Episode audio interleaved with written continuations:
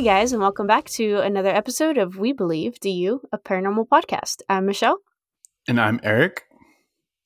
And today's guest is someone who reached out to us, and we were more than happy to have them on to discuss some of, the topics that they brought up. I'm going to leave them leave it to them to explain because I don't want to mess that up.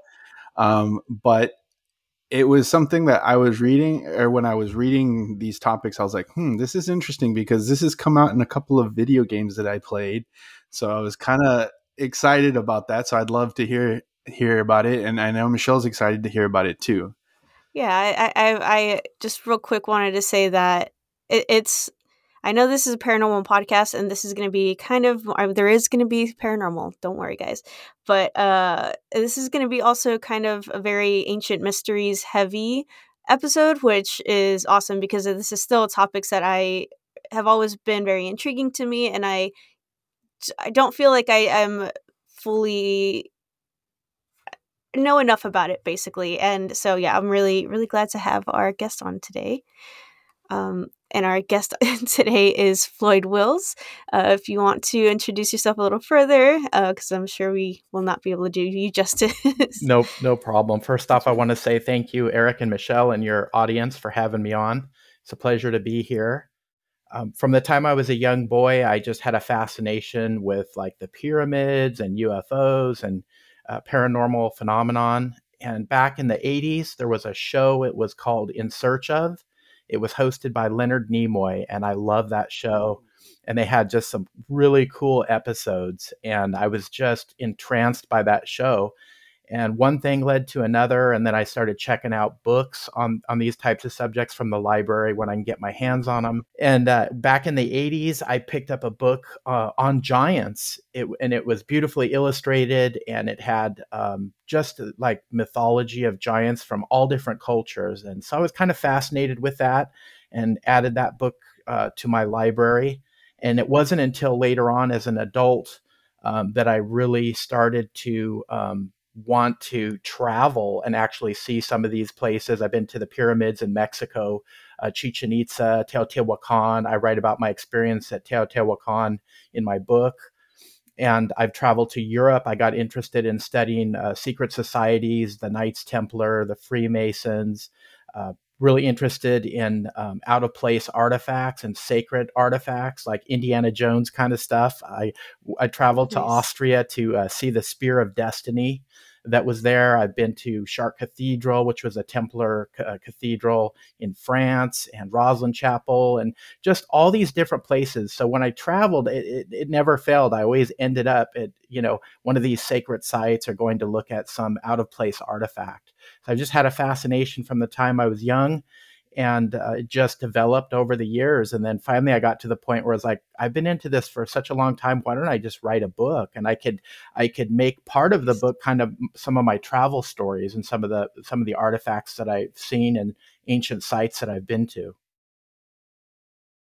yeah you, awesome. even just yeah i, I uh you know wanted to watch uh, interviews that you have done in the past and and see what you're about and stuff and um yeah like just listening to everything that you had to share was just like the hour however long that the episodes were like just went by super quick and again like i was like i had absolutely no idea like i've heard about the giants and again we'll get into it more and whatnot but the fact that there's articles written and and a lot more evidence i guess that's not as public as uh, maybe a lot of other things are. Yes. Uh, and common knowledge kind of thing was was what really kind of intrigued me a little bit more. But um, I do want to start the episode the way that we usually do with all our guests, uh, with a very special question. And again, I'm sure it's going to lead right into these giants as well. But uh, the question that we always ask our guests is, "What was your very first paranormal experience that you can remember?"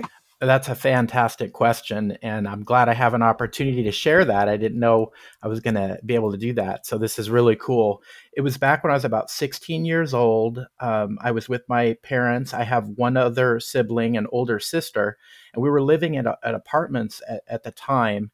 And we had uh, some friends of the family that were very close to us that my parents had known for years. They would come over on the weekends and they would all play cards together and it was a husband and wife. Uh, his name was Tom. His wife's name was Patty, and she was a, a very tall woman, a very big boned woman, and just a um, just a sweetheart. Just had a really great sense of humor.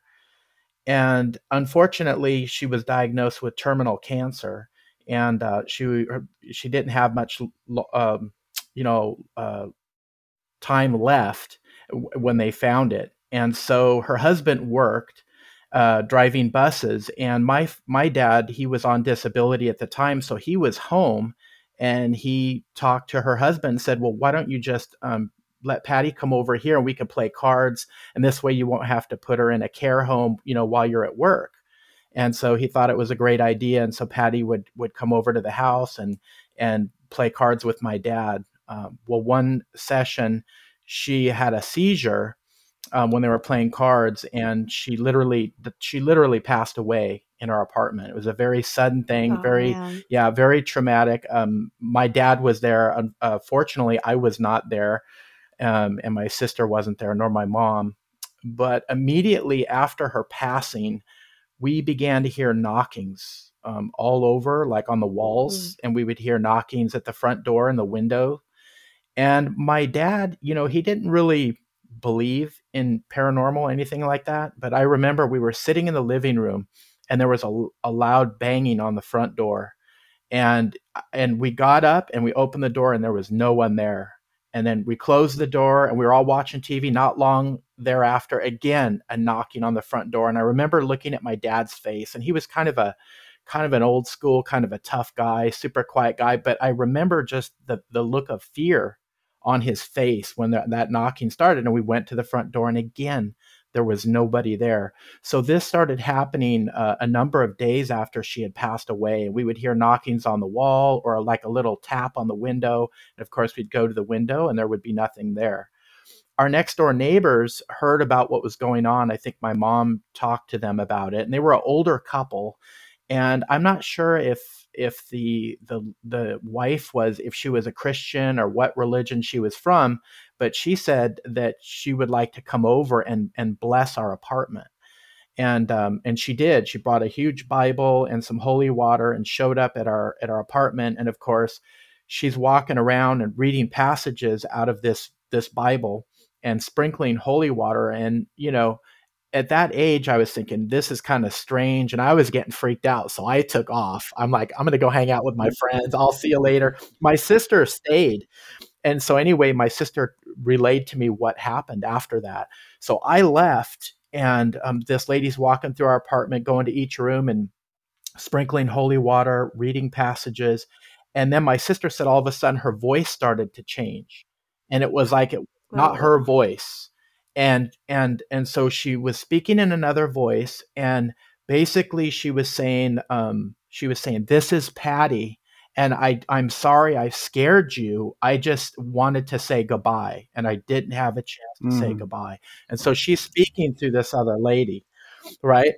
And my sister obviously yeah. is just blown away at this. And needless to say after she went through this process the knockings went away. We never heard them again. Yeah Wow. So that was wow. Well, I know That's... Eric got full body chills. So did yeah. I. When he was he was like doing this, I was like, I got same. chills just relaying that experience. yeah. But that that convinced me um, that the paranormal is very real, and you know, um, it's one thing to hear about it, but when you actually have an experience, uh, or you know, uh, it's a whole it's a whole different story.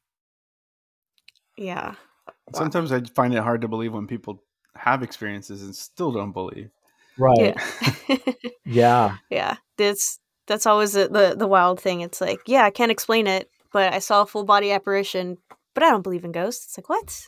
How can you not? You just saw one. Yeah. But uh, it, it's funny. I think some people it's... just their defense mechanisms, you know, because it goes against their their beliefs or what they think reality yeah. is, and so they kind of grapple with that, and and, some, and sometimes try to make excuses or you know just deny what they've experienced yeah. yeah no i mean i definitely feel like it's the easier thing to do just be like okay yeah it was just my imagination you know mm-hmm. instead Denial. of you know really thinking about yeah. yeah. yeah so that was my first experience i had another experience one time uh, much later um, when I was uh, driving to Seattle. I was living in Portland at the time and just had a feeling on the way to Seattle like like a premonition like I kept thinking of car accident.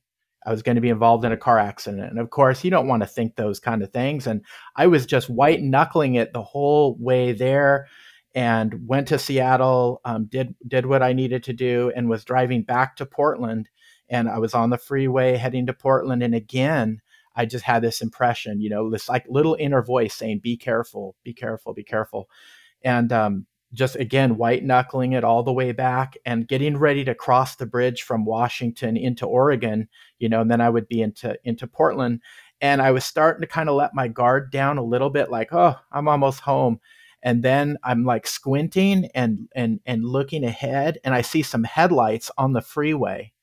Apparently someone had gotten on the freeway uh, going the opposite direction and so the, the car was coming at me and luckily i was aware enough and I, w- I managed to, to swerve off to the side and the, the car kept going um, the opposite direction. And of course i you know wow. tried to tried to get on my phone and, and and call the police but yeah. Yeah sometimes you just have to listen to those gut instincts. Yes.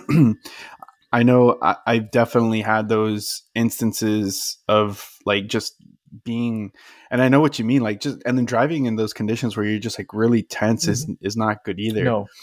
Um but this last time that we were that we came down from Houston, Michelle, that we were talking uh that I talked about where I thought I had seen something on the side of the road. Right.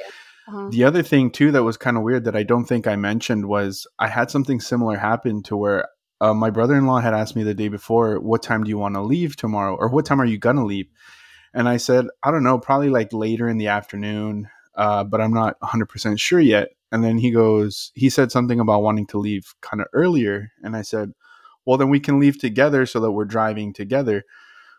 And then for some reason, I was like, I was still wanting to leave a little bit later. And I kept getting this feeling of a like, like uh, for whatever reason, it came through my head about a car accident mm-hmm. or being in a car accident or not wanting to be in a car accident and um, getting caught like in the in, out in the road and like super late and so we didn't leave early but we didn't leave as late as i would have left mm-hmm. so we kind of like met in the, middle. in the middle yeah and we ended up leaving and before we were like really into the into the trip like we were barely i think maybe 40 minutes in mm-hmm. and we ended up getting stopped in the highway because there was a huge accident um oh my goodness it was it was only yeah two vehicles involved but they had to like they brought a Shut helicopter in to yeah to oh, get everybody okay. out or to get the people you know out of there so i don't know like it came in my mind and i thought it was it's just me i've, I've done this before mm-hmm. to where i i think bad thoughts and then that bad thing ends up happening yeah. so i was just like all right i'm gonna stop yeah and been there done sometimes that. you just gotta listen yeah. yeah no for sure yeah wow that's amazing so just and and moments like that are interesting to me because i especially for like for people who maybe don't believe in like a guardian angels or like mm-hmm. afterlife or you know past loved ones I, I am all about like you know us as humans we have that gut instinct and that intuition but like i feel like that's something that's in the Beyond. future like how are yeah, yeah, like it's not like a like oh something feels off right now yes. it's like something feels off but it's gonna happen hours yeah. you know later yeah. and how, how do you is that your own intuition or is that some something else, whether it's a guardian angel or like a loved one, whatever it may be. Like, what is that information that you're getting that's going to happen? The premonition, basically, essentially. Um, that's what is like so intriguing to me. It's intriguing, yeah. and you'll get different answers depending upon who you ask and what their belief systems are. like for like yes, for yeah, me, when exactly. I was that incident on the freeway, to me that was my guardian angel. That was like the Holy yeah. Spirit, like warning me that this was going to happen. But for someone else, it might represent something different. Yeah. Mm-hmm. but I, I definitely the answer. yeah, I, I definitely understand what you mean, Michelle, because like you can be in in a situation like if you're in a like uh, I don't know in a bad area or something like that, and you're getting like a yeah. gut feeling that something is going to happen. It's like, well, yeah, it's because you're not in the good situation. You know what I mean? Yeah. But like like in these two cases, like we're we're talking about you you have you're getting this feeling about the highway and and then it ends up happening I mean, I guess you could say, oh, it's the same thing because you're you're on the highway, so obviously people start thinking about that. But then when it actually ends up happening, it's kind of like I don't know, man, because you don't always get that feeling of, huh? It's like validation. Yeah, you don't yeah. always get that feeling. Mm-hmm. You, you, drive every day. Oh, sorry, yeah. You drive every day. Yeah, so for it to be like, no, but something today feels off, or yeah, it's yeah, it's just weird. It's wild. Yeah. yeah. Yeah, it's it's amazing. There was uh, another situation that I recall where it was a time in my life my after my mom had passed away. I was very close to her, and I was you know trying to figure out what to do with my life, whether I wanted to go back to school, um, and I was just kind of at a crossroads as to what to do. And I I took on my lunch hour. I, I left the office, and there was a, a shopping mall near near my office and in that shopping mall, they had a bookstore in there. And I, I just love books. I have books everywhere, like a library at my house. And I just love to, I'm an avid reader. And I just had this uh, feeling, you know, go go to the bookstore today. Go to the bookstore. And I don't know why, but I was like, okay, I'll go to the bookstore. So I go in the bookstore and I have this feeling like there's something here that um, you need to find and and i just i had this feeling and i and I, I was like okay this is weird like i don't even there's not even like a book that i'm interested in right now but this kind of internal feeling saying there's something here and you need to find it. So i'm i'm going through the books. I think actually i went to uh, i don't know if it was like the personal development section um, psychology section and i'm so i'm kind of scouring the book the, the bookshelf um, metaphysical section and it's weird because it's like I felt compelled, like I, am looking for something and I have no idea what I'm looking for. And I'm taking books out of the, the, the bookshelf and I would just look at them and I would stick it back in. And, and, and I, and I'm like almost thinking like, what am I doing? Like, this is just weird. And finally I pull, I pull, a, I pull a book out and I'm getting ready to put it back in the, in the shelf. And I see that there's something in the book. There's like a, a piece of paper sticking out of the book. And so I pull the book back out and I take the paper out and it's a, it's a folded piece of paper. It was folded over a dollar bill. And it and it says and it had a handwritten note on there. And it said, um, it said, You are ready, you are worthy, and now is the time to begin. Right. And and it was folded around a dollar bill. And and to me that finding that was that little message was an answer to the, the question that I had been pondering. And so I thought this is bizarre because I came in here, had no idea what I was doing, compelled to find something, and I find this little message in a book. And so now I'm going crazy. So now I'm like, okay, yeah. Someone put a whole bunch of these things in here. So I'm grabbing books and I'm flipping them open and turning them upside down to shake it to see if there's any more of these things. And there's not. That was the only piece of paper that was in that book. And so to me, that was that was an answer to a question and that came beyond my understanding and that set me off a whole direction in my life. Now, some people might look at that guy and go, "He's a nut," you know, if he, on a piece of paper, you know, a little message, almost like a fortune cookie kind of thing. But in my in my heart and in my spirit, I knew that that message it was there and it, it was put there, and it was for me. It wasn't for anybody yeah. else. That was for me.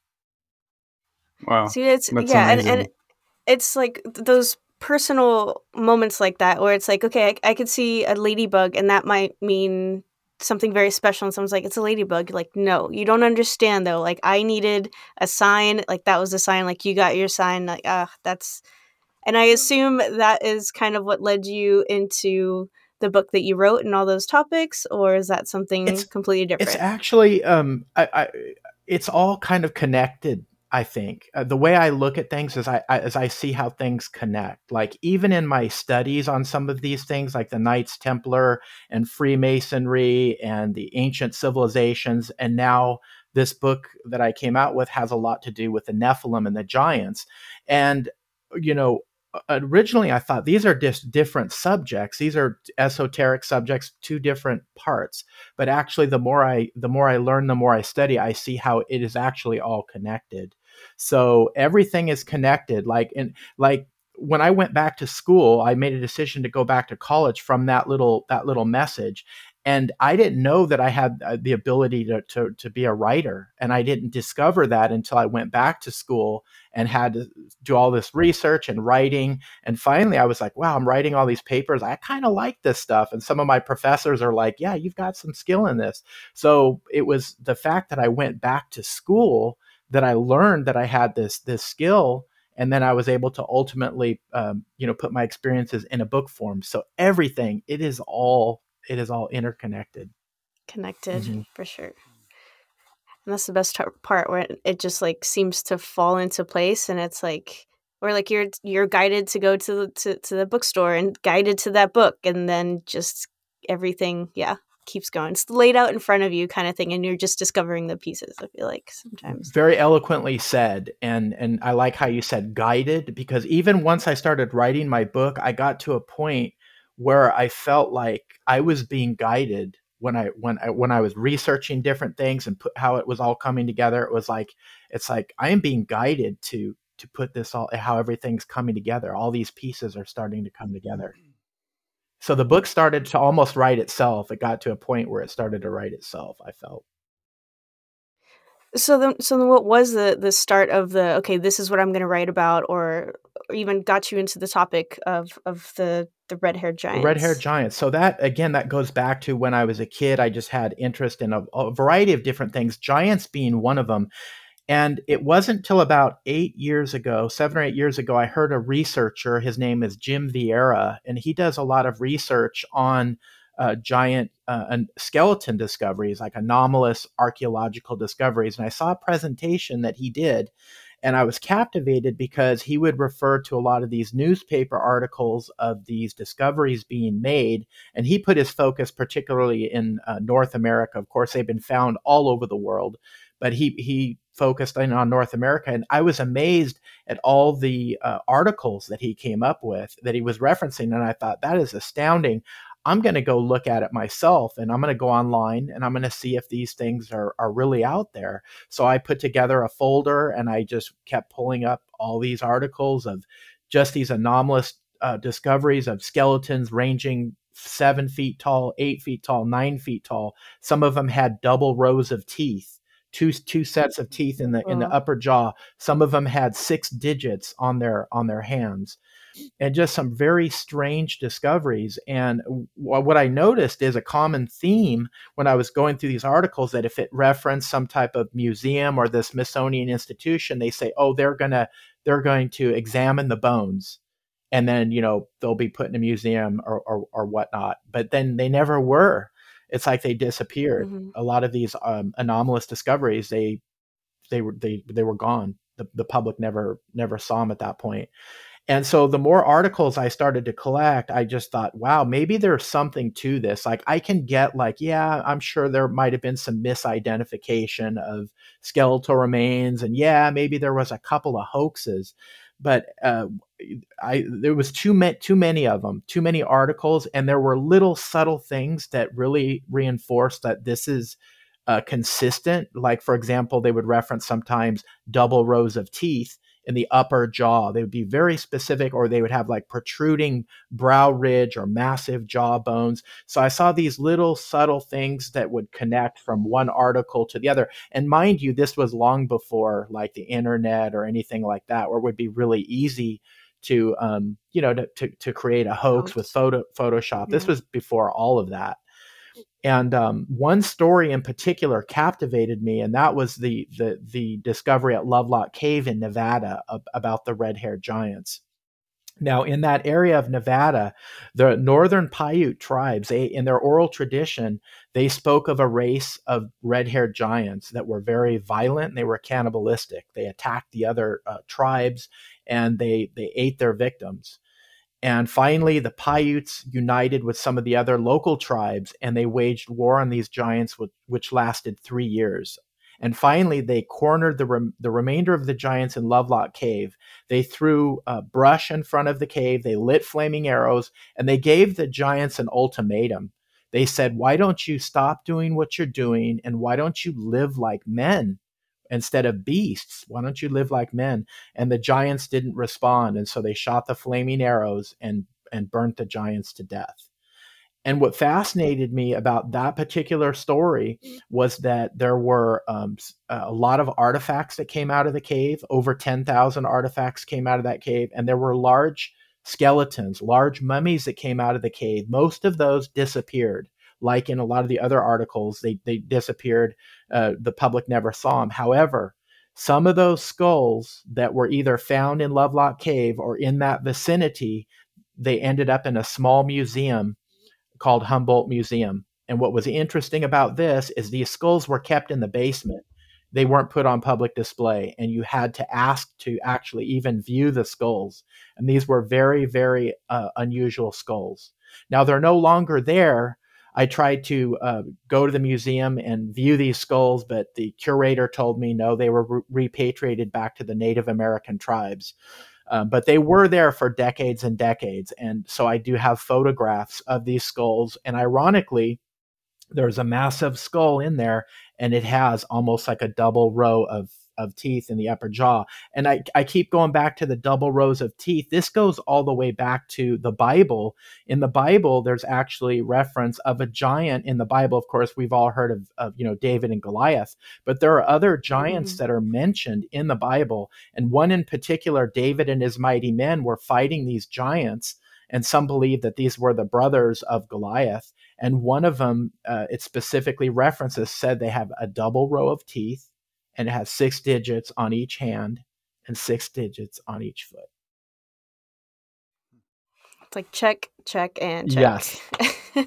yes. That's crazy. Yeah. But but why keep it from the public? I guess that that's my biggest question. That doesn't. So what? There's giants. Like, why is it? So, you know what I mean? So secret. I don't it's understand like why they wouldn't. existed. Yes. Yeah. Yes. Like, why share dinosaurs but not? Yeah. That, or do you have any insight into that? Yes. Sorry. Yeah. And you know, you ask different people and they'll they'll they'll tell you different things. Um, I I believe my personal opinion with with the Giants is the reason why um, these have been kept hidden from the public. I think there are other not only not only giants, but I think there are other uh, archaeological artifacts that were found in North American of pre-Columbian origin. Uh, from from travelers from from all over the ancient I believe the ancient Phoenicians came here, possibly the Egyptians. Um, there were um, Celtic explorers that came here. Um, so not only were there giant skeletons, but there are these other artifacts that would kind of change the change our history. It would it would kind of change the timeline. And you know, I think um, with these big institutions, and I and I get into it in my book, particularly the Smithsonian Institution, which was founded in the um, in the 1800s, the mid 1800s. They had a doctrine. It was called the Powell Doctrine, and they they basically said if there are any uh, skeletal remains or any artifacts that are that are found here that there's automatically they cannot come from an advanced culture other than Native Americans. There, there's no, you know, there's no possibility that they can come from anywhere else. And so they, from the early on, that that's how they trained. That's how they trained the mm-hmm. archaeologists to say, okay, this is one way of looking at it, and if it doesn't fit in our paradigm, then it's it's got to be fake. It's got to be planted. Um, it's got to be discredited. So I think it has to do with knowledge filtration. And again, if it doesn't fit in, if it doesn't fit in the box, then it's just, you know, it's swept aside. And also, I also have a belief as well that a lot of the main, like mainstream archaeology and science, they don't they don't like it when archaeological discoveries back up some ancient uh, ancient texts, for example, say the Bible and other ancient texts that would um, give those any kind of credibility. Um, so they would just say, no, that's that can't be. Yeah, real. We're going to pretend it's not yeah, real. It can't be. It can't be real. And and a lot of people don't realize that the Smithsonian Institution is one of the largest. Um, they have one of the largest museums in the world. They have mul- multiple locations, and they have millions of artifacts, and and probably you know hundreds of thousands or millions of skeletal remains, and yet only a very small percentage of what they have is actually ever shown to the public. Only a little little fraction of that. It's a matrix, and eh, I think this came out of the book 1984. It said, "If you control the past, you control the future, and if you control mm-hmm. the present, you control the past. So it's all a matter of controlling that narrative. And I mean, we see a lot of things happening now in our society with almost like history being trying to be, uh, you know, uh, rewritten and, you know, statues being pulled down, there's censorship going on. So, so a lot of things happening in our society where a lot of people believe like, hey, you're trying to, you're trying to change history or you're trying to rewrite history right now. So I think it's something that's that's ha- that's happened for a long, long time in many different cultures. Mm-hmm. So these giants are uh, like is there an origin story to them? Whether it was i mean i know there's a nephilim yes. um which are like more of an angelic situation. Were, were these giants kind of the same thing or like what what was their origin that's a great question. if, that's a great question. Um and in my book i kind of I, I go into the nephilim uh, theory and then i go into the other theory is you know are these just another hominid species? Are they part of our our mm. family tree? So i kind of cover both. I definitely don't don't come out and say well this is what they were you know this this is definite because no one knows. No one knows. All i do yeah. is try to put out evidence and you know for people to look at and they can make their own conclusion but if you're so let's talk about the, the nephilim nephilim is a proto-hebrew word a very ancient word meaning fallen ones. And the story of the Nephilim is actually in in the Bible in Genesis 6, but it's it's just a really brief passage and it says I'll paraphrase it. It said there were giants in the earth in those days and thereafter when the sons of God came into the daughters of men they bore them children and they became mighty men men of renown. Right? That's a very famous passage out of the bible. And so there's from the early days are scholars on both sides that said okay sons of god. Who were the sons of god? Are the sons of god the sons of the sons of seth in the bible? Or are the sons of god angelic beings and so i believe that they are the angelic beings. And there's a book that's left out of the bible. It's called the book of enoch. I don't know if you've heard of it. I don't know how familiar you are with that that ancient text.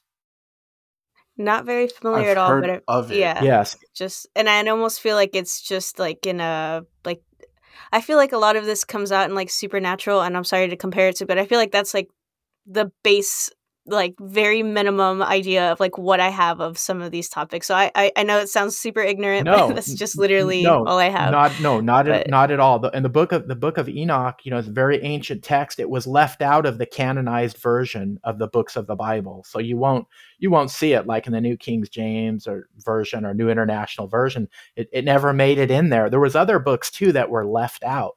But that the book of Enoch basically goes into the whole backstory of Genesis 6. And it really gets into the story. And it basically said there was a group of 200 they called them the watchers and i believe they were they were angelic beings that were you know they were to protect us and to kind of watch over us and you know kind of check in on the on the human race and this group of watchers they found that the women of the earth were fair and they made a pact with each other and they actually came down and it actually to a mountain it's called mount hermon which means mount of desolation that's in syria. And they came down to the earth and they interbred with the women. And not only did they impregnate the women but they shared uh, forbidden knowledge with uh, humankind. The arts of war uh, astronomy um, just all these different uh, astrology all these different arts that at that particular time God didn't want us to have because he he probably thought they're not ready not ready for all this information. But these watchers jumped the gun and they impregnated human women and the women uh, bore these giants. They were and those were called the Nephilim. And the Nephilim started destroying everything. They started fighting amongst themselves. They started uh, destroying the earth.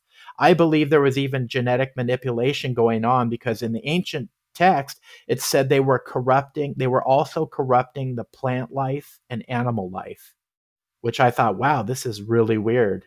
And that, that to me, that sounds like it's almost like a, a, gen, a genetic, uh, some type of genetic manipulation. And they were also drinking mm-hmm. blood. And some people believe that the Nephilim, the story of the Nephilim, are the basically the story of the first vampires because they were mm-hmm. drinking blood. And obviously, God wasn't pleased at this and the giants tried to get Enoch, who is a great was a great grandfather of Noah. He was a very um, very uh, righteous man, and to get him to communicate with God like hey forgive us for this terrible sin that we've done and and and have mercy on us. And so in the book of Enoch it's Enoch's being taken up to the heavenly realms. And when you're reading through this stuff it's like wow this almost sounds like some kind of abduction experience you know just wild you know if you go through and read that book it's very fascinating. And needless to say you know uh, god showed no mercy on them. He said what they did was you know unforgivable and that's why he brought the great flood on the earth. It was to kill the, the nephilim because they had corrupted the, the bloodline of humanity. And so it killed off most of the giants but there were some giants that that that, that survived and that's why in genesis 6 you you hear it a little bit when it says there were giants on the earth in those days and thereafter and i think and thereafter meaning that there were some giants that survived after the flood. And for example, like Goliath in the Bible, he was of the giant, he was of that bloodline. So that the bloodline had thinned down quite a bit by the time it got to Goliath, but he was of the bloodline of these of these giants. Mm-hmm. It also sounds like it very similar as far as the you know the the beings that came down um like prometheus the way he came down and started sharing all these things with um the humans yes. and, and zeus being upset with him and, and causing stuff like that and and then the other thing that it reminded me of i i want to remember i want i but i think i'm wrong but the grigori yeah the grigori yeah giants yeah. yeah grigori yeah so that was another oh, yeah, i think yeah.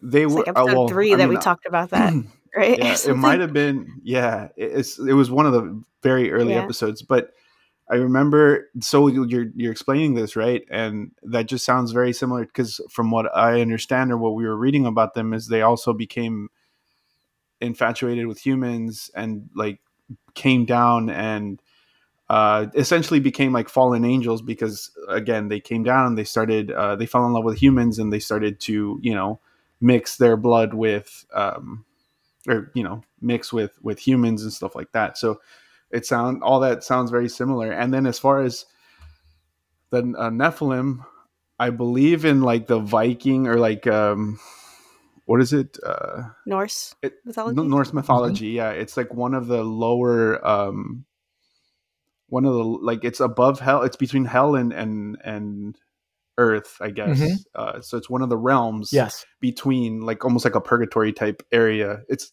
so yeah i mean everything you're talking about like it, like i'm kind of associating with different yes. things that i've heard or know and about that's such so. a eric that's such a great connection you're making great connections because i think a lot of these stories may you know may be connected and they may be in that origin story of the of the nephilim I, I really do think there's connections. I'm not sure if you've heard the term Anunnaki. The, it's another one of those okay. that, like, yes, yeah, but yeah, the, I think from supernatural. Yeah, yeah. So the Anunnaki are the the gods of the ancient Sumerians, which like go back like five thousand years ago.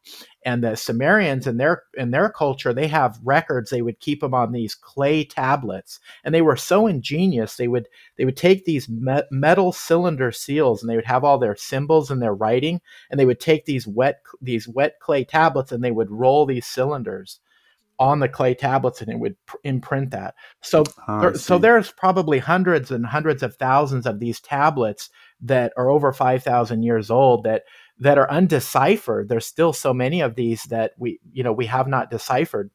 But um, archaeologists, you know, from early on, they were looking at the records and they they basically said that the Sumerians said that the Anunnaki were these giants, these giant superhuman beings that were they consider them gods that they came down to this earth and they gave the Sumerians everything. They taught them astronomy, they taught them how to build those big step pyramids called the ziggurats. They gave them their laws, they ta- they taught them about agriculture. And so their whole civilization just almost seemingly sprang out of nowhere. It was because they got this jump start from these Anunnaki, which in my my belief could very well have been another name for the Nephilim. Hmm. and do you because you know you, you kind of talked about how it uh the book of enoch it almost sounded like an abduction Mhm. experience kind of thing do, do you think there's a connection there with aliens and uh, alien abductions and with some of these stories that you know with the with the giants and sharing their knowledge and everything or do you think it's two separate things what, do you think That's that? that's a fa- I mean- yeah a fantastic a fantastic question. Um, you know, when you get into and you talk about, say, for example, like angels and demons, and you talk about you know ETs, but when you think about it, if I mean, if you want to get technical, I mean, is an angelic being are they from the earth? Is is a demon probably from the earth? Probably not. Most people would say no. And if they're not from the earth, then technically what what would that be? An Extraterrestrial. extraterrestrial. So I think it just matters on like who you're asking that the question to, you know, where where someone might say that's an angel or that's a demon, another person might say, well, that's that's an, an extra an extraterrestrial being. So that's a great question about, you know, the, the modern abduction experience. I actually met Travis Walton. Uh, I'm, I'm Mhm. not sure if you're familiar with him. He there was a famous abduction uh, case with him. He was abducted for days. I think it was in Oregon. This was back probably in the 80s, I believe. And allegedly, he was taken up in a in a spacecraft. There was a a movie made uh, about his experience called Fire in the Sky. Did you ever see that? oh, okay yeah i did not see it Yeah, but yes i do Fire in the Sky, the, the very intense movie. I think that came out in the 90s. But I had a, a chance to uh, talk to him about his abduction experience, and, and he seemed like he was a very down to earth type of person. You know, like when he was talking to me, relaying his experience, like I didn't get any vibe like, oh, he's just making this up. He seems like a pretty sincere guy, and and I just briefly remember. Uh, what he told me, he remembered he was laying on like an operating table and he he became conscious and he saw these beings hovering over him, uh, which would be described as, I guess, gray aliens. You know, the ones with the big heads and the big eyes and the little spindly bodies. He said he was surrounded by some of those, but then he got up and I think he was, I don't know, grabbing some instruments that were there and he was throwing them, you know, at these beings, you know, try as a defensive mechanism. And he said he was trying to navigate through this craft and he actually not only saw some grays but he saw i believe what what he said um human looking. So um, like maybe some human looking beings. I just thought that was i thought that was interesting. So yeah i mean the the modern abduction um experiences you know part of me part of me thinks that some of them are real like they're real e- extraterrestrial beings that are maybe studying us just like we would have one of our scientists go out in the woods you know and and tag an, an Yeah. animal wild animal um, also with that though i i'm also becoming more leery too and i wonder like has our government been involved with some of this with some of their psychological um, you know uh, mind manipulation if they orchestrated some events like this and and actually um, you know uh, captured people against their will their will and then made it seem like it was an alien exp- experience you know? I mean obviously our government our cia was involved with mk ultra mind control program. I don't know if you know anything about that. That that was discovered in the uh, late 70s but our our central intelligence agency was doing all kinds of mind control experiments on our own citizens obviously against their own will. Yeah, I, I had definitely heard or have heard of abduction experiences where they claim to have seen humans with like what seems like military badges or military Mhm. uniforms. Like they are humans with aliens. So it's like, is, is that the government? And is someone just like in a suit pretending to be an alien? Yeah. So and then everyone's kind of observing from far away, sort of thing. But I, yeah, Or is it aliens trying to make the people think that There you it's not. It's out of the ordinary? yeah i mean and then you hear all these crazy Right, right. stories of like the cattle mutilations those have been going on since Mhm. probably the, the 60s 70s and and some of these you know cattle with their you know um, different vital organs removed from their body like it's like surgically you know just some really Mhm. really strange strange things that i have no answer for Yeah, right. well, um, one thing that I, the whole time that you have been talking about the the giants and like that, that the wars that were fought with them and everything and I'm not trying to be like offensive at all, but do you think that I don't know how you feel about Bigfoot, but do you think that that would kind of be kind of linked to if like there was there were these giants if they're finding these skeletons that were seven, eight, nine feet tall like that? Fa- I mean, the fantastic protruding, question. you know, brow. Yes, fantastic question. And no, I I think that I, I believe in in in Bigfoot. I, I believe that Bigfoot is real. I think that there are so many people that have had experiences, and in I think most Native American tribes they have a different different names for the the Bigfoot or the Sasquatch or or whatever they call them. And and here's something that's very interesting um, that I think we could actually tie some of this back to even archaeological evidence. Um, in my book, I talk about a discovery that was made in San Diego back in the 90s. Um, they were doing a road uh, construction, and the construction workers unearthed mastodon bones, these giant mastodon bones. Mm. What was interesting about this is next to the mastodon bones, they were broken up, and they found these stone cobbles. These were like made by a by a human you know some type of human being made these these uh, these stone tools to break open the bones of the mammoth to suck the marrow out and they noticed that the marrow Mm. had been sucked out of the bones well here's the kicker they dated the bones back about 130,000 years ago and so this was in San Diego. So we're told that the first peoples came over here maybe what 12 13,000 years ago migrated into into North America here. Well, at this uh, archaeological site, those stone tools were man-made and they were next to they had actually been used to crack open the bones of um, this this mammoth which had probably uh, recently died when the bones were cracked open and and so we have a question. We had hominid species here probably going back at least 130,000 years ago long before what the archaeologists uh, and the historians tell us. And in fact at that particular site the um, paleontologists and archaeologists that were working on that site they said we have this provides conclusive proof that there was other hominid species that were coming into north america going back maybe 130,000 years ago and they said they could have been uh, they could have been Neanderthal. They could have been Denisovan have you heard of the Denisovans? Okay I talk about that in my book the the, the Deni- Denis, Deni, uh, I can't pronounce it Denisovans. There I go got it out. Um, they were they were found in Siberia in 2010 at a, at a cave Denisova cave. And so the first bone fragments that were found uh, one was a tooth, and it was so large that um, the archaeologists that found it ini initially thought it was a cave bear. It was so big, but then they did DNA testing on this thing. They also found a knuckle bone that was huge, and with the DNA testing they they did, they found out this is another uh, hominid species, right? So we know about the Neanderthals, and we're told that they're our closest uh, closest relatives, and in fact um, they died out about 30,000 years ago. And many people believe, many um, archaeologists believe, that they weren't so much killed off, that they were they interbred with our ancestors. And so many of us, in fact, vast majority of us will have some Neanderthal DNA in us. Okay. A lot of people don't know that.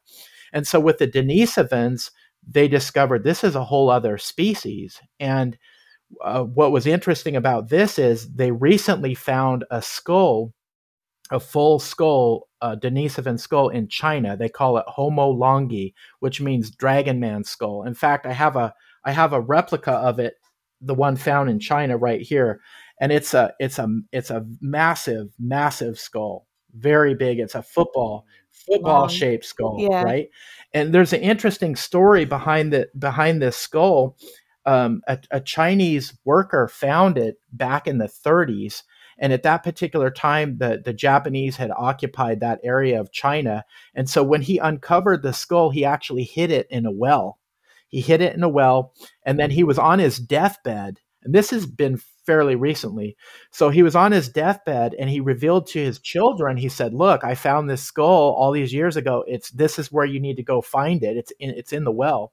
So he literally, you know, on his deathbed revealed where it was at. His his children went and recovered the skull, and then they turned it over to the to the local museum, and then of course they're doing DNA testing on it, and they said this is a Denisovan skull. And some researchers believe that the De- Denisovans, maybe their average height could have been up to seven and a half feet tall.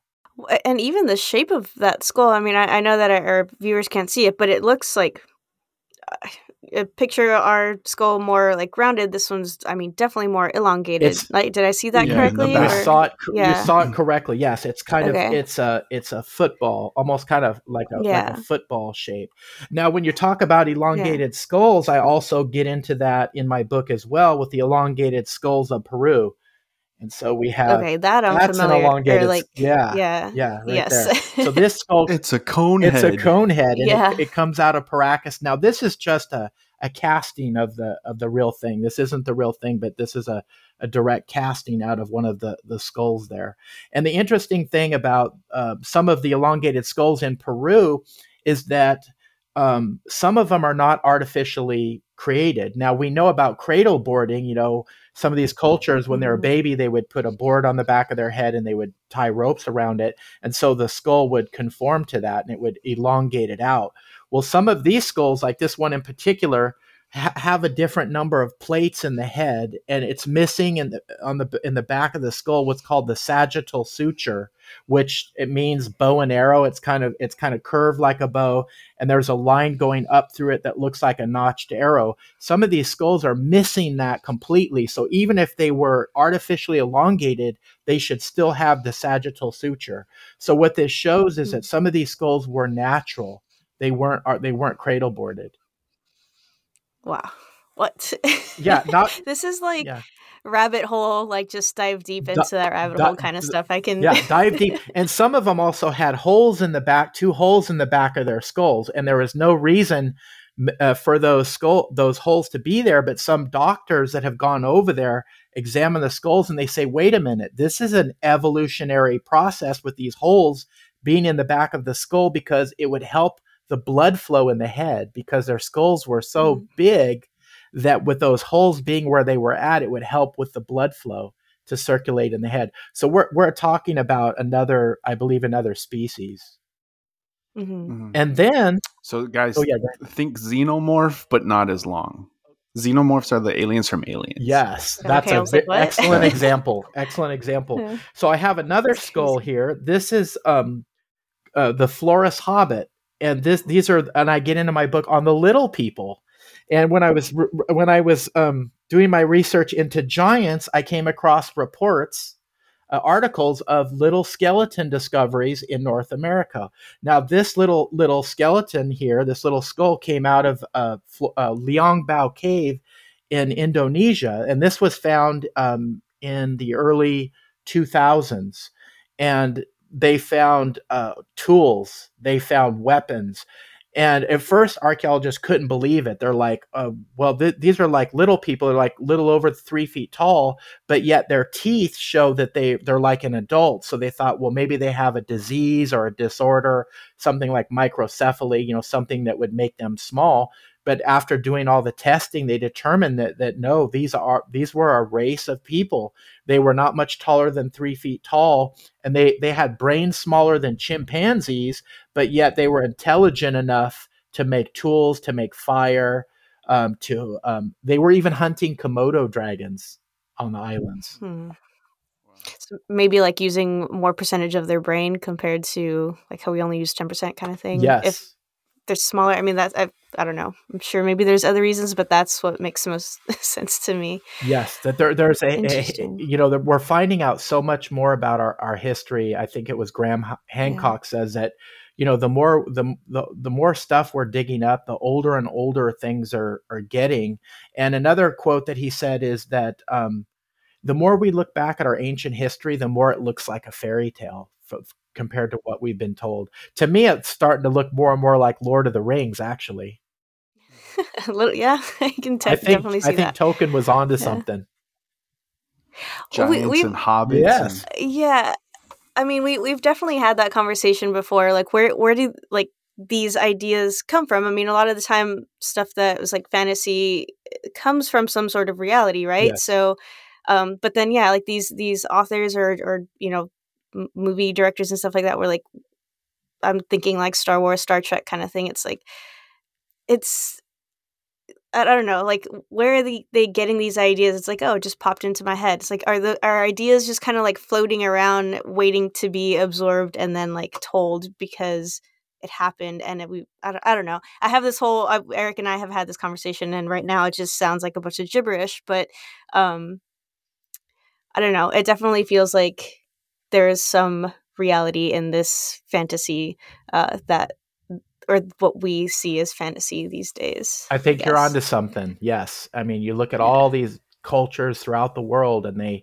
they talk about giants. They talk about uh, little people. And I believe where there's smoke, there's fire. And I think behind the myths and the legends, there's usually always like a kernel of truth. It had to, there had to be some truth in that. Now it may have been embellished, you know, over time, but usually there's there's some truth to that. And getting back to the to the giants, especially the um, the red haired giants of Lovelock Cave. So the skeletons that came out of there, they disappeared. And like I said, there were some of the skulls did end up in a small museum you had to ask to see them. Now they're gone. So in my book, I have some photographs of these uh, giant skulls that you you know that you can look at. Um, one researcher, um, M.K. Davis and Don Monroe, they've been studying the red haired giants for a long time, and they provided me with some good photographs that go back probably 40 or 50 years at that museum.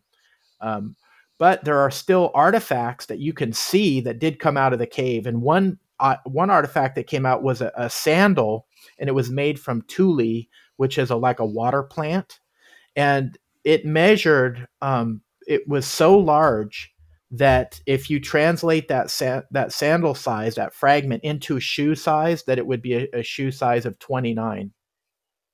Golly, yeah, it's a big foot. That's, a Bigfoot. Yeah. And getting back, you're really? talking about yeah, like the the Sasquatch yeah. and the Bigfoot. I, I think that um, I think that I really think that some of these er, these other hominid species came into North America at a much earlier time, uh, prior to prior to a lot of the the native peoples that came in, and that's why their legends. Oh, a lot of them say there were our ancestors said there were giants here in the land when we came here, and I think there are mm. some of mm. those remnants of maybe the Bigfoot, uh, maybe um, some of these. Um, you know, uh, Denisovans, they could have uh, been in North America, right? Yeah. I mean, this and, and this I was kind of not actually, but afraid of of this of you coming on because I'm like now I'm gonna have to go down another rabbit hole because it's all super interesting. um, sometimes we have people like come on and like that that have actually like done all the, the put all the time and effort into these topics and like I get just a taste of it and I'm like okay now I gotta now I gotta go spend five hours on my laptop trying to because I want to see these these bones and these skeletons now of these giants because I've yeah I guess only ever heard it as lore. I didn't think that there is actually proof of it there there is. It's hard and to come by photographs and that's why what captivated yeah. me about the lovelock story is that there are not only not only some pictures of the skeletons, the, the, the the skulls, but of some artifacts that came out of there. Another item that came out of there was a, a giant pestle. You know those giant stones, like the mm. grinding stones. Well, one was found yeah. in that area that weighed about 35 to 45 pounds and it was enormous it was much bigger even one of the archaeologists that i was communicating with at the time he said this is much larger than is normal and they found that right near right near the cave. Perfect size for a giant. Perfect size for a giant. Too, yeah. Too big for us, but perfect size for a giant. Absolutely. Absolutely. So I get into the, you know, kind of the whole side like we got we got into on that kind of aspect of the discussion about, you know, are these just another species of us? Are they in our family tree? Well, now they've discovered the Denisovans and they've actually discovered DNA of Denisovans in some people and it's much much more rare than Neanderthal DNA. But what this shows is that these hominid species were all interbreeding with each other. Because supposedly our ancestors came out of Africa 60,000 years ago. And by the time our ancestors came out, the Neanderthal were already in Eurasia and and the and the Denisovans were already in Eurasia. So what it, what it's showing us is that all these different species they were interbreeding with each other intermixing their DNA. Mm-hmm. So who knows what kind of hybrids can come come out of that and there there are probably other hominid species that we are undiscovered yet that we don't know and again now we go into the line of sasquatch bigfoot is that another is that Yeah. another line that that died off Mhm. Well, and, and I mean, I know that they've even talked about Bigfoot having supernatural like powers. I don't want to say powers, but abilities, maybe I guess uh, is a better word. That um, and you know, you're talking about like uh, whether it's ETs or fallen angels mixing with humans. Like, why would they not have some sort of superhuman that's a good point power or you know strength or whatever it may be stealth Yes. since we can't seem to find them but yeah That's a very good point. And and and so the the biblical giants. So some people go, okay, if you're if you're going on along the line of Nephilim, well, how did if you're saying that some of these giant skeletons are Nephilim? How how on earth did they get from like the Middle East? How did they get over here to North America? And there are some different theories on that. In the Bible, it mentions a number of different tribes of giants. Uh, one of those tribes were called the Amorites, and they were mentioned f- quite frequently in the Bible. And they in the the Bible says the Amorites were as tall as cedars. They were very tall, uh, large people, and and basically it said that they were the descendant of the giants. So they were of that of that bloodline.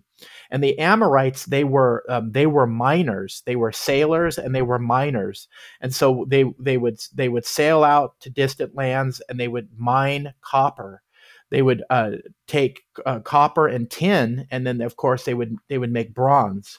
So it was like during the period of the Bronze Age, and they would make weapons, they would make armor, and and so they traveled. They they left their area, and some say they were driven out from their area, but they went to places like England, and they mined copper over there. And other researchers say, in addition to to Europe, they actually came to North America and there's an area in in North America, the the Great the Great Lakes area, and there's an, an ancient copper mine there where there's all this copper, and they can't archaeologists can't figure it out, like tons and tons and tons and tons of this ancient copper mine that are that's gone, and they can't figure out. It's like we don't know who took all this out of there. You know, we don't. I, we know that the Native Americans they they did work a little bit with copper, but the the large amounts of copper that came out of that ancient those ancient mines they can't figure out like you know where who came and who took it out where did it go? And some researchers believe Yeah. that it was this this group the amorites came to north america and some of the amorites were were large people. They were like giants because they were of that bloodline and they actually uh, some of them stayed in north america and intermixed with the native american tribes i mean that that would explain why just human the human race period just looks wildly different i mean yes yeah that's insane and there were artifacts And how many times? oh go ahead go ahead I was gonna say, and how many times did uh, our civilizations like reset and stuff like Yeah. that? That is a- such an Or did did it? Excellent point. 'Cause We know about 12, 12 13,000 years ago, there was more and more evidence coming out that our planet was hit by a massive comet, that it split up into fragments and, and hit in North America, it hit over in Europe.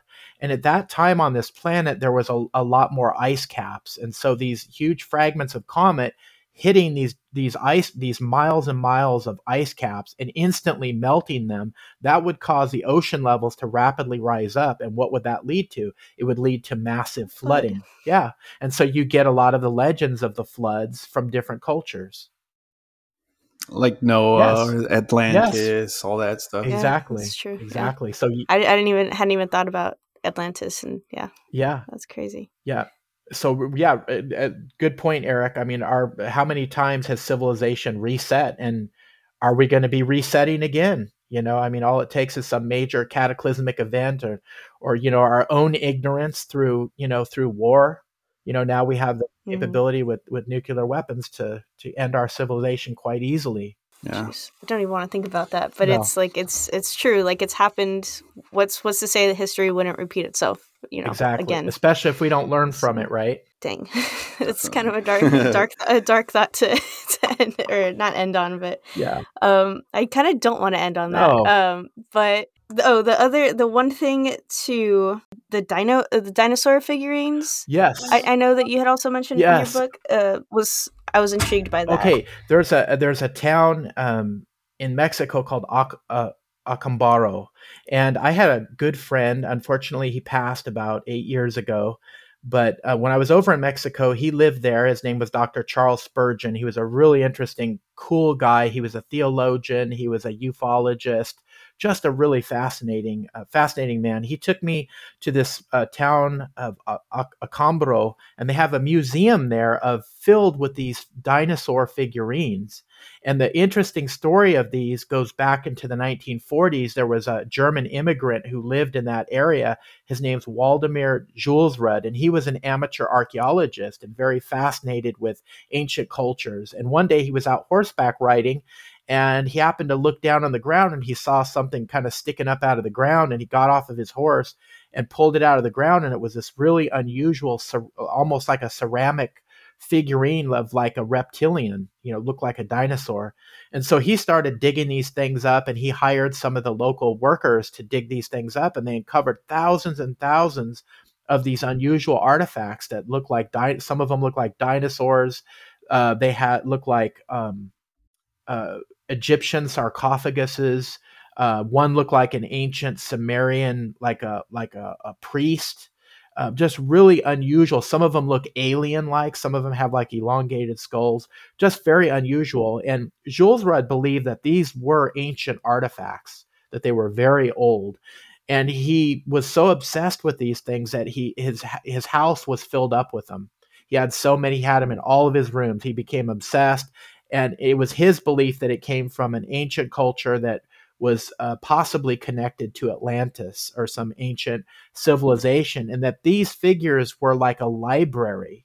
It was like a library in the form of figurines that talked about the ancient the ancient past. Now, conventional archaeologists look at that stuff and they go, there's just no way. Like these have to be frauds because we know that the dinosaurs died out 65 million years ago when the asteroid hit, and you know there was no way ancient man could have interacted or seen these dinosaurs. So there's a big question. You know, there's a big question. Are these real? Are they authentic? If they're real, then how did these ancient peoples, how were they able to depict them the way that they did? That's Time travel. There you go, time travel. Or maybe Yeah. they were taking some some really good drugs or something psychedelics and were able to Yeah. to see it. Who knows? But I- it's Ayahuasca. Ayahuasca, yeah. But it's very Well, very it's- fascinating. was what was it, a stoned ape theory that yeah that they ate mushrooms and like psychedelics and they like gained all this information and stuff like i mean maybe Yeah. someone was just sculpting visions that they were seeing or instead of uh, you know pictures that you would see in a book they just made sculptures of it but i mean yeah it's like how how I don't know i i was i've told eric multiple times i feel like one of the reasons why i wanted to do this podcast was to try and like find answers to things or or learn more hoping that i would get some sort of answer but it's like no it's just more questions more- it's more that, questions. that you Yeah, it's more questions. end up with yeah, Yeah. And have you heard of the Nazca But- mummies? no Nazca I- mummies. Nazca mummies. Yeah. the is it like with like the Nazca lines is that is it like related the, at all It's in the same. okay. Yes, it's in the same area of Peru, and of course, the Nazca lines we know are the giant glyphs on the ground that the ancient peoples created. And there's different theories as to why they did that, um, but they can only really be seen high above them. You know, then you could really make out what they are, which which led some people some, to believe that okay, yeah, they had interactions with uh, extraterrestrials, and so they wanted they wanted them to come back, and so they were like, you know, creating these glyphs, you know, like hey, we're down here, Yeah. come back or in some way to honor them. Now, that may or may not be the case, but with the Nazca mummies, um, they were found in about 2010. Uh, some tomb robbers over in that area, they found some of these mummies and they were so unusual looking. Instead of turning them over to the black market and making a lot of money, they thought they were so important they actually turned them over to an archaeologist that was over there, that was uh, from France, that was working over there. And these things are amazing. Some of them look reptilian. Uh, there's uh, some of them that have elongated skulls, three fingers on the hands and three toes on the feet. Um, they've done um, bone xenomorphs. Yeah, right. They've done um, they've done bone scans. They've done X-rays on these things, and they've been studying them uh, for a number of years. And they have determined like these things aren't like they couldn't have taken bones these ancient peoples taken bones and like mixed them with animals and tried to create these things they can't figure it out they're like they didn't have, you know we're not showing any evidence of that and plus some uh, some of the mummies the dna doesn't match any known species on our planet right Hmm. so what are these things are they are they extra do we have physical proof uh, of extraterrestrials or are these just a very ancient species uh, reptilian type species that um, we just now discovered. I mean, are they from the Earth? Are they not from the Earth? Um, you know, one of them almost looks. Uh, it almost looks like a if a dinosaur had evolved into a humanoid, it would look. It would look like this thing, and it tr- it triggered a Wow. memory when I was studying this. I remember I, I used to be into dinosaurs when I was a kid, and I had this book on dinosaurs, and I remember distinctly there was a picture in the book and it was a i think it was of a paleontologist out of canada he his theory was that if the dinosaurs hadn't died off from the asteroid hitting the earth he said at least some of them would evolved into a, a similar uh, a humanoid type being almost like a lizard man and he had a statue created in the 1980s of what he thought one of these things would look like it had big eyes it had three long fingers on each hand and three long toes on each foot and it had no um, you know no no sexual organs at all and this happens to look just like one of the nazca mummies almost a, very similar Oh. Ugh. I was originally when before you kind of went into detail of what it looks like. I was imagining um, Toad from Mario and Luigi movie with Yeah, that's exactly what I was Like- thinking about too. I went to Mario kind of- because because I think that's in the movie. That's supposedly what happened. This this big old asteroid came and, and hit Oh, really? the Earth. Yeah, it- It, Interesting. hits the Earth, and it it um creates the, it creates the the kingdom, and Oh, that's wow. um Koopa in in that movie is actually like an evolved uh uh Dinosaur, dinosaur. into human? Yeah, Oh, wow. and and it talks about I think dinosaurs evolving into humanoids. interesting do, Uh, do we have so some if you- predictive yeah. I didn't programming going on here this is this, Yeah. okay, but this is what I'm talking about, like Yeah. stuff like that, where it's like you see it in movies and stuff. It's like, wait, but then you can actually trace it back to, you know, ancient, you know, stuff, and you're just like, wait, but that's supposed to not be real, right? Like I thought this was that's crazy.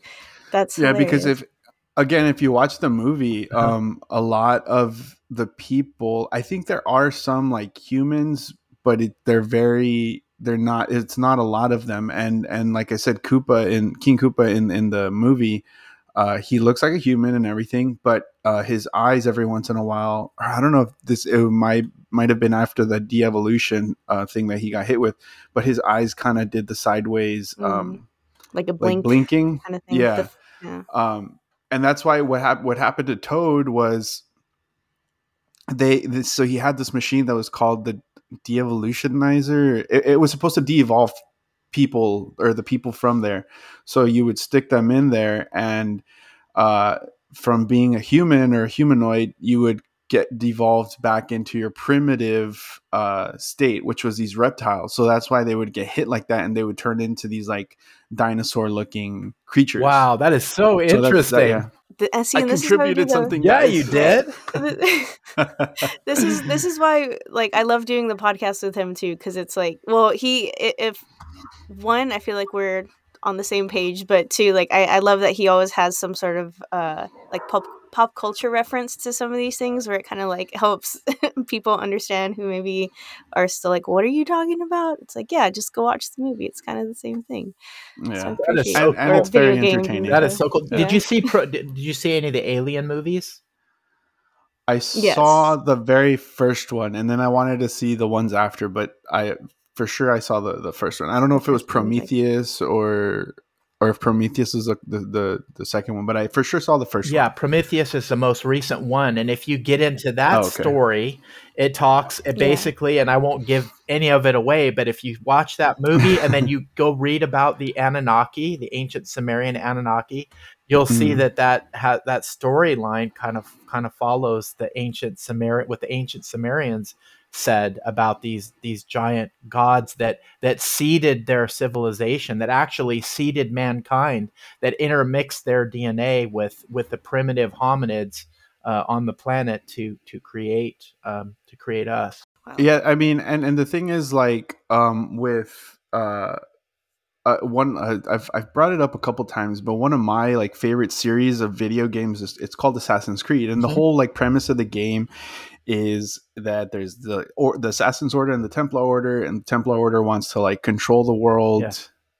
you know, with order, and the assassins are against them because they want people to have their free will, and they want the world to just you know you know, do what you feel is right. You know, they don't want to control people. They want they're like anti-establishment basically.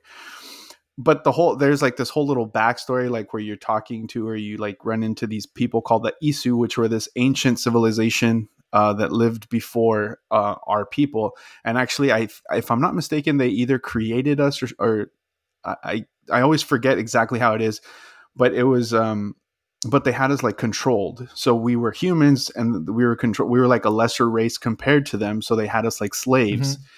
And they experimented on us, and then uh, Adam and Eve, who were the first uh, people in the Bible, Mhm. right? Uh, they were the first ones to become kind of aware of what was going on. So they end up uh, escaping this place and they started to kind of open up other people's minds. And that's how we started to get away from the Isu. And then there was this whole, this cataclysmic event that happened that ended up destroying the Isu because uh, they weren't able to like, um, there was like some of the Isu were like, okay, yeah, we just need to let this happen, and there was other Isu that wanted them to uh, protect themselves so that nothing dangerous would happen. And the whole event, I think, was also caused by this one that was with her husband, who was half human, half Isu or something. So it was this whole thing. And point is, the whole civilization ended up being destroyed, and there's like um, pockets of these things all over the world. And in some of the most recent like games, like one was uh, the very first one uh, where like this all started was in Egypt, and there's um, these ancient uh, Isu uh, tombs and stuff in, inside like uh, the pyramids or in other areas of Egypt, and they were it kind of like there's these pieces of of of technology called the the oh my god uh like there's one called the apple of eden which was uh supposedly how adam and eve kind of like became aware Yes. of what was going on. And then there was the scepter uh the, the spear of destiny was also a piece of this technology. Uh and all these other things that kind of and if pe- the thing is like only certain people can handle them because if you touch them or if you hold them it corrupts your mind and it, it makes you become like uh y- you you can go insane but if you're powerful enough to if you if you have Wield this it. like yeah if you have this like blood from these ancient uh isu you're, you're able to harness the power and some of the templars have these these uh this dna running through their bodies um and some of the, the assassins do as well so they're able to to use those and the whole premise of the thing is they're trying to grab these pieces of eden pieces of eden i think is what they're Mhm. called um to be able to um that again the templars want to use them to control the world uh and the assassins are trying to take them so that they can't be used by the templars so I just love it. I love how you you you bring this the pop stuff in because I, in just Yeah. in what you've said, it's kind of blowing my mind because I could I could unpack that from from my own research and what you've said and Mhm. like you talk about the Knights Templar, right?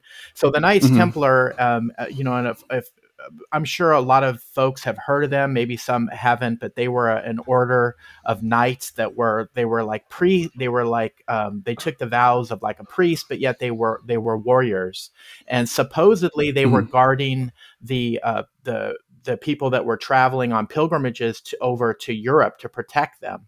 But really, the backstory of them, not only were they doing that, they actually wanted to go into uh, the ancient Temple of Solomon, where the remains were, is where they had their headquarters, and they were at there's tunnels underneath there, and they actually were after ancient artifacts and manuscripts.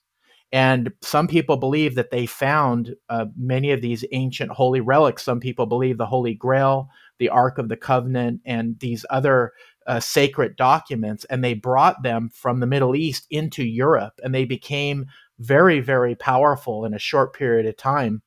And not only that, but they set up the first banking institutions in the in the uh, the medieval world. You could uh, they had uh, like their their fortresses all over the world, and you could deposit your money in one of their locations, and they would give you um, they would give you a code or a cipher, and then you could take that code to another one of their locations in another part of the world and and they would be able to decipher that and then you could basically get your money. So it was yeah so they set up some of the early banking systems. Now now many people believe that the templar order that came that was developed from a group they called them um, the rex uh, Rex Deus and the Rex Deus means god kings of god kings. and kings of mm-hmm. god. And there are these there are these different families throughout europe that believe that they have a direct bloodline to Jesus Christ, that they have they are in that bloodline bloodline family, right? And some people even go as far as saying that that's all connected to the Nephilim, the bloodline of the Nephilim. What they actually are, they're the bloodline of the Nephilim, and that they would go after these ancient um, artifacts. You mentioned the Spear of Destiny. The Spear of Destiny was allegedly the spear that was thrust into the side of Christ at the crucifixion. Oh. And Hitler actually became obsessed with finding that that spear and because he thought if he possessed it, and he did get it when he uh, when he annexed Austria at the beginning of World War II, he took possession of this spear point, which was believed to be the spear of destiny, and he thought whoever held the spear point of destiny, they could control the world, and he, it would give him power. It would give the Nazis power to to basically defeat um, anybody that would come against them. He got yeah. close. That's crazy. I mean, and and that's that's the whole premise of. And I, as a matter of fact, I think there's a, a, part in one of the games where you are in World War II. So I mean, if they ever decided, I, I don't think they would go that far into the future because a lot of times it has to deal with like swords mm-hmm. and and the hidden blades that they the assassins use are. I mean, it's more um, those kinds of weapons. I think the closest they got was the Industrial Revolution. Mm-hmm uh, like in, in London. But I mean, I could definitely see how they could, if that was the case with with Hitler, them using that, like him going after the Spear of Destiny, or even having the Spear of Destiny, and him being, you know, using it to like kind of control in this in the aspect of the game. Yeah. But I mean, that is like the the kind of, and I mean, I'm sure they they know about these stories yes. and and they you know they kind of create their own uh, story around this the, this stuff that's out there, this information that's out there that exists and stuff. But I mean, I mean, it is very interesting, and I mean the same thing with with um, with the Mario. You know, it, it um, the Mario Brothers. It's I'm sure they they have heard about you know all these you know all these things and and I don't know how recent the the mummies are how, how recent I think they were that found. was about 2017 is when I first heard about them. Oh, yeah. That's then, crazy. No, they did. And they did predict it because yeah. that movie's yeah. from like the early '90s. It's just blowing me away. I had no idea that yeah. when you're ta- talking about the Mario Brothers movie, I'd never seen that. But it's so fascinating to hear just these parallels, you know, that you're telling me and mm-hmm. connecting them with some of the research that I've done. It's uh, I've heard the term predictive programming, or you know, obviously some of these people read about I read about this stuff, and and it's just very interesting. Yeah, yeah. that's wild. I, I and I love too that there's probably all these kids actually learning about all these ancient mysteries and absolutely have like no idea that it's actually a thing and that like the game that they're playing is like rooted in history And they're just like, yeah, Mhm. a fantasy, whatever. Spear of Destiny, what is that? Because I mean, even I didn't know what that was. Yeah, so. it's fascinating. It's Yeah. uh, Yeah. supposedly it's in Austria in a museum. I saw it when I was when I was over there. It's a giant spear point, um, and it has um, a nail, and it's wired around the blade, and supposedly that's one of the nails of the crucifixion. Oh, Mm. One interesting thing when I was doing my research, uh, like I said, the skeletons from the cave supposedly disappeared. However, uh, one of the archaeologists wrote in his notes that the best skeleton, the best mummy, the largest one was given to a fraternal organization to be used in initiation purposes. And that blew me away. I'm Mm. like, what? Like, the public doesn't even get to see the skeletons, but yet they give a giant skeleton to a fraternal organization to be used in initiation purposes. What is up with that, right? So I started Yeah. digging digging into that. So I con- I uh, contacted the historical museum in that area, and I said, "What fraternal organizations were around at the time?" And we're we're talking early 1900s is when all these artifacts and skeletal Mhm. remains came out of the cave. And so they said, well, there were two fraternal organizations. One is still in existence today, and that's the Fr- the Freemason Lodge. Freemasons. The Freemason Lodge. Mm. And another one was called um, the Knights Pythias, which is another, I think, kind of Oh. an offshoot. But I researched both of those and discovered with the Freemasons that they do have a history of using human bones in initiation rites. Although most of them will say, oh, no, we don't do that. Yeah. Recently in Australia, there were some lodges that were busted over there because um, there was renovation work being done, and some of the workers found human skulls amongst other bones there. And then the police were called, Mhm. and then they did they did testing on the bones, and they were determined to have been of Aboriginal origin. You know, very very old bones. But these lodges were using human remains in some of their some of their initiation rites.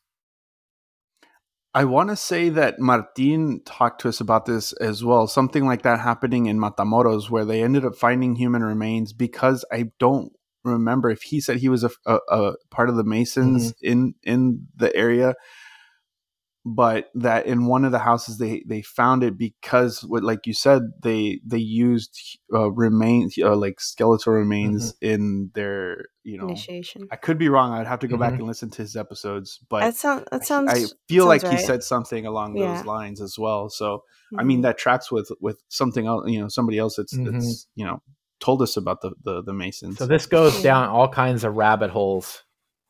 Yeah. Alice in Wonderland stuff. Really, I mean, but hon- honestly, these are some of my favorite episodes where it's it's, uh, yeah. I mean, it's it was educational. Like that's well, it was fun too. But like I, there was so many topics that either I barely knew about or I just like knew the name but didn't know any other information. And this, yeah, this was super super fascinating. And yeah, I am so glad that you reached out. And part of me is already almost like I feel like we just need to have you back on again. Awesome. I'd love to come to, back to on. talk about Could I yeah, could I send you a about some more copy? Could I send you a, an autograph copy of my book to both of you guys? absolutely Yeah, yeah and yeah, yeah, and I'd love to That'd be come great. back on and, and you know we just scratched the surface really. Uh, i know Yeah. that's we're, we're getting into the giants. You know, we got the we got the Yeah. little people. We got there's a section in there I do on the ET races, the Greys, the reptilians. that's yeah yeah, a whole episode just on on that i feel like would would make me very happy because that's i mean i love i love all that yeah, stuff I would so I would love to come yeah. back on and and right now I'm just doing a, a lot of promotion for my book um, because I'm a self published author.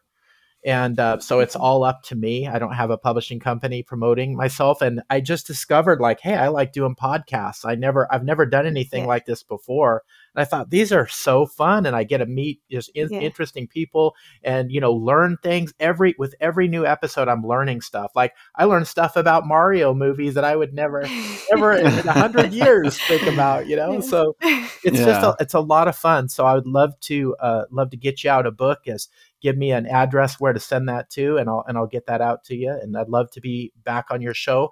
If your audience is interested in purchasing my book, they can go to bookbaby.com and go to the bookshop there and find it. Uh, it's called The Red Haired Giants of Lovelock Cave and Other Ancient Mysteries. And again, my name is Floyd Wills. It's also on Amazon and Barnes and Noble as well. Great. And and do you have any sort of like social media presence where I do. people can find Yeah, you? I have a website. It's um, theancientgiants.com. And I'm just starting a YouTube channel, and I've never done it, done that before. So I'm like a ball lost in tall weeds. So I'm just starting to kind of put that together. So you can just type in Floyd Wills, like Giants, anything like that, and you can find my channel. And if you want to subscribe, um, hopefully I will get be getting some more videos on there. Yeah. That's perfect. awesome. Yeah. Yeah. Is there is there anything else that you would like to promote or uh, anything you'd like to say as a as a send off before we oh wrap i up just uh, again thank you. Thank you so much for for having me on. It's been very fun and i appreciate you and your audience. And like i said i i, I learn something new with every every show that i do. So uh, it's interesting how especially eric was bringing up a lot of the pop uh, pop culture stuff and i'm just amazed like wait a minute yeah this is connected what spear of destiny like they have spear of destiny in the game and oh templars and Yeah. how wow yeah. yeah so that was that's been really fun i've just had a had a good time Yeah. Well, it thank was you. awesome having you on Yeah. and uh i mean i definitely learned a lot about topics that i was vaguely familiar with so it that for me is always fun because i know and and i've said this before michelle is always like she has she like she likes to really dive deep into a lot of stuff so she has a lot of knowledge about a lot of things or she has knowledge about a lot of things. Insightful And I'm kinda like if it- yeah very insightful yes questions. very much. Thank Th- you. This appreciate it. podcast survives because of her let me tell you.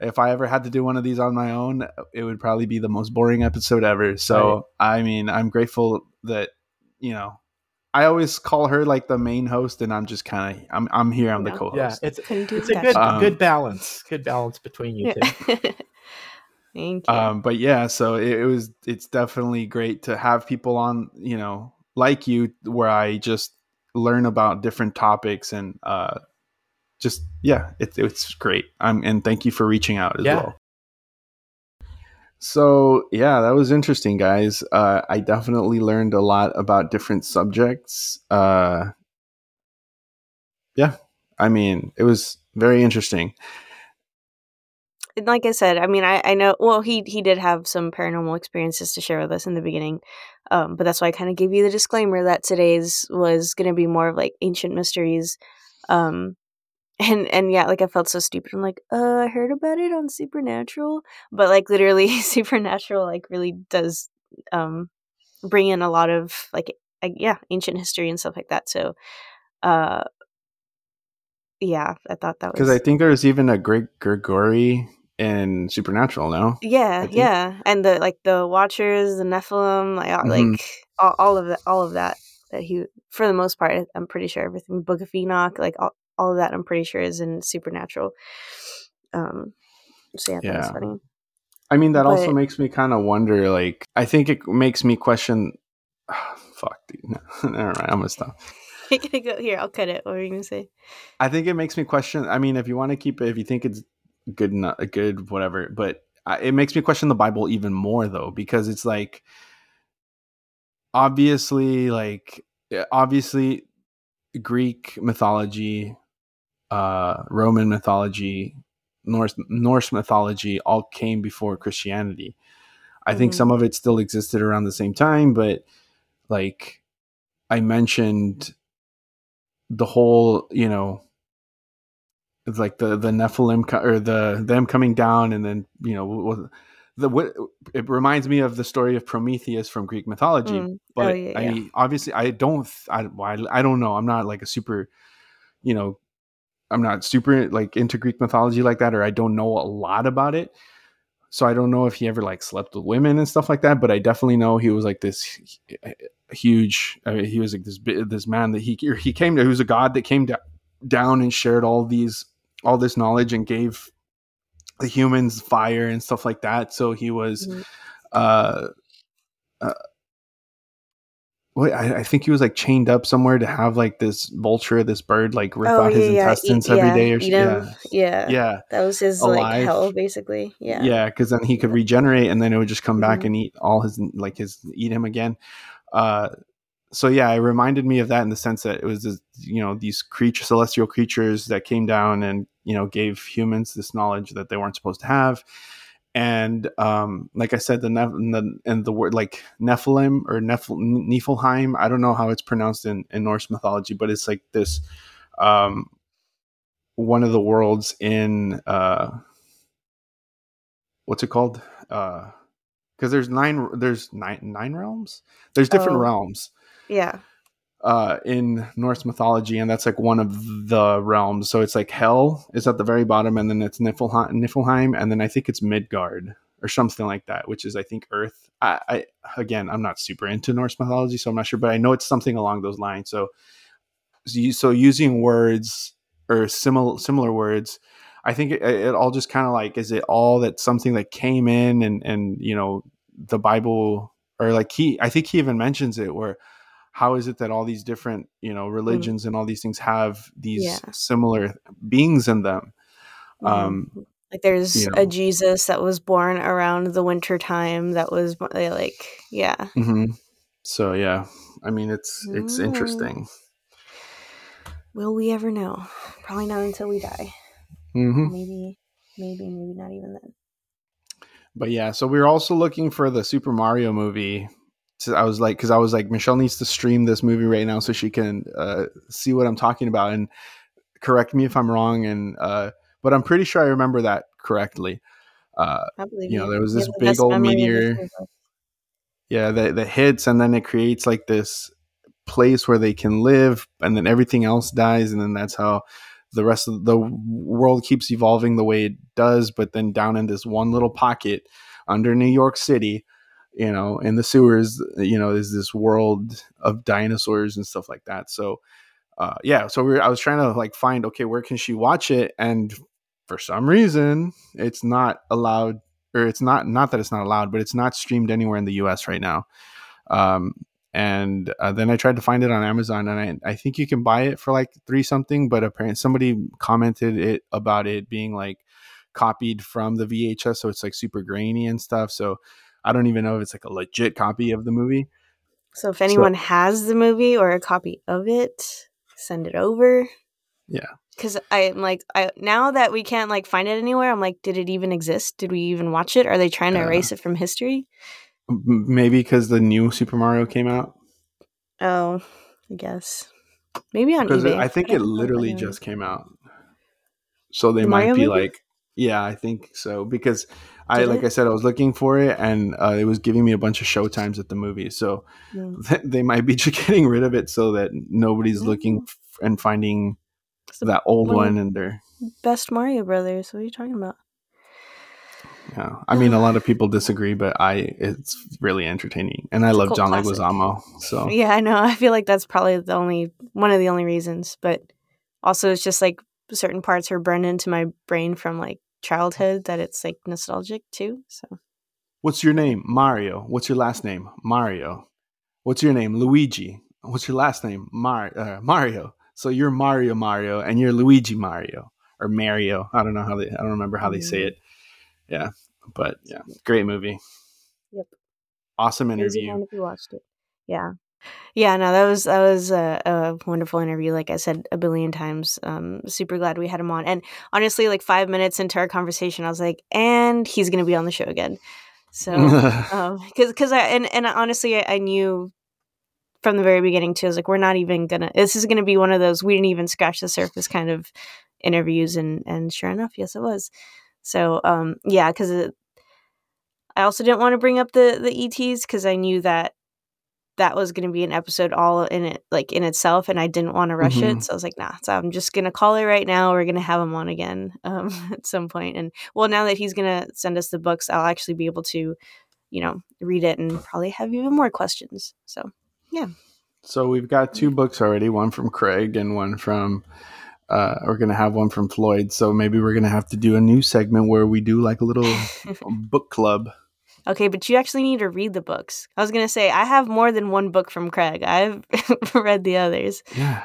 Well, I just put up a book. Well, it's a shelf for like DVDs and Blu-rays and stuff. But I'm sure, you're going to throw a book or two in there yeah. Why not?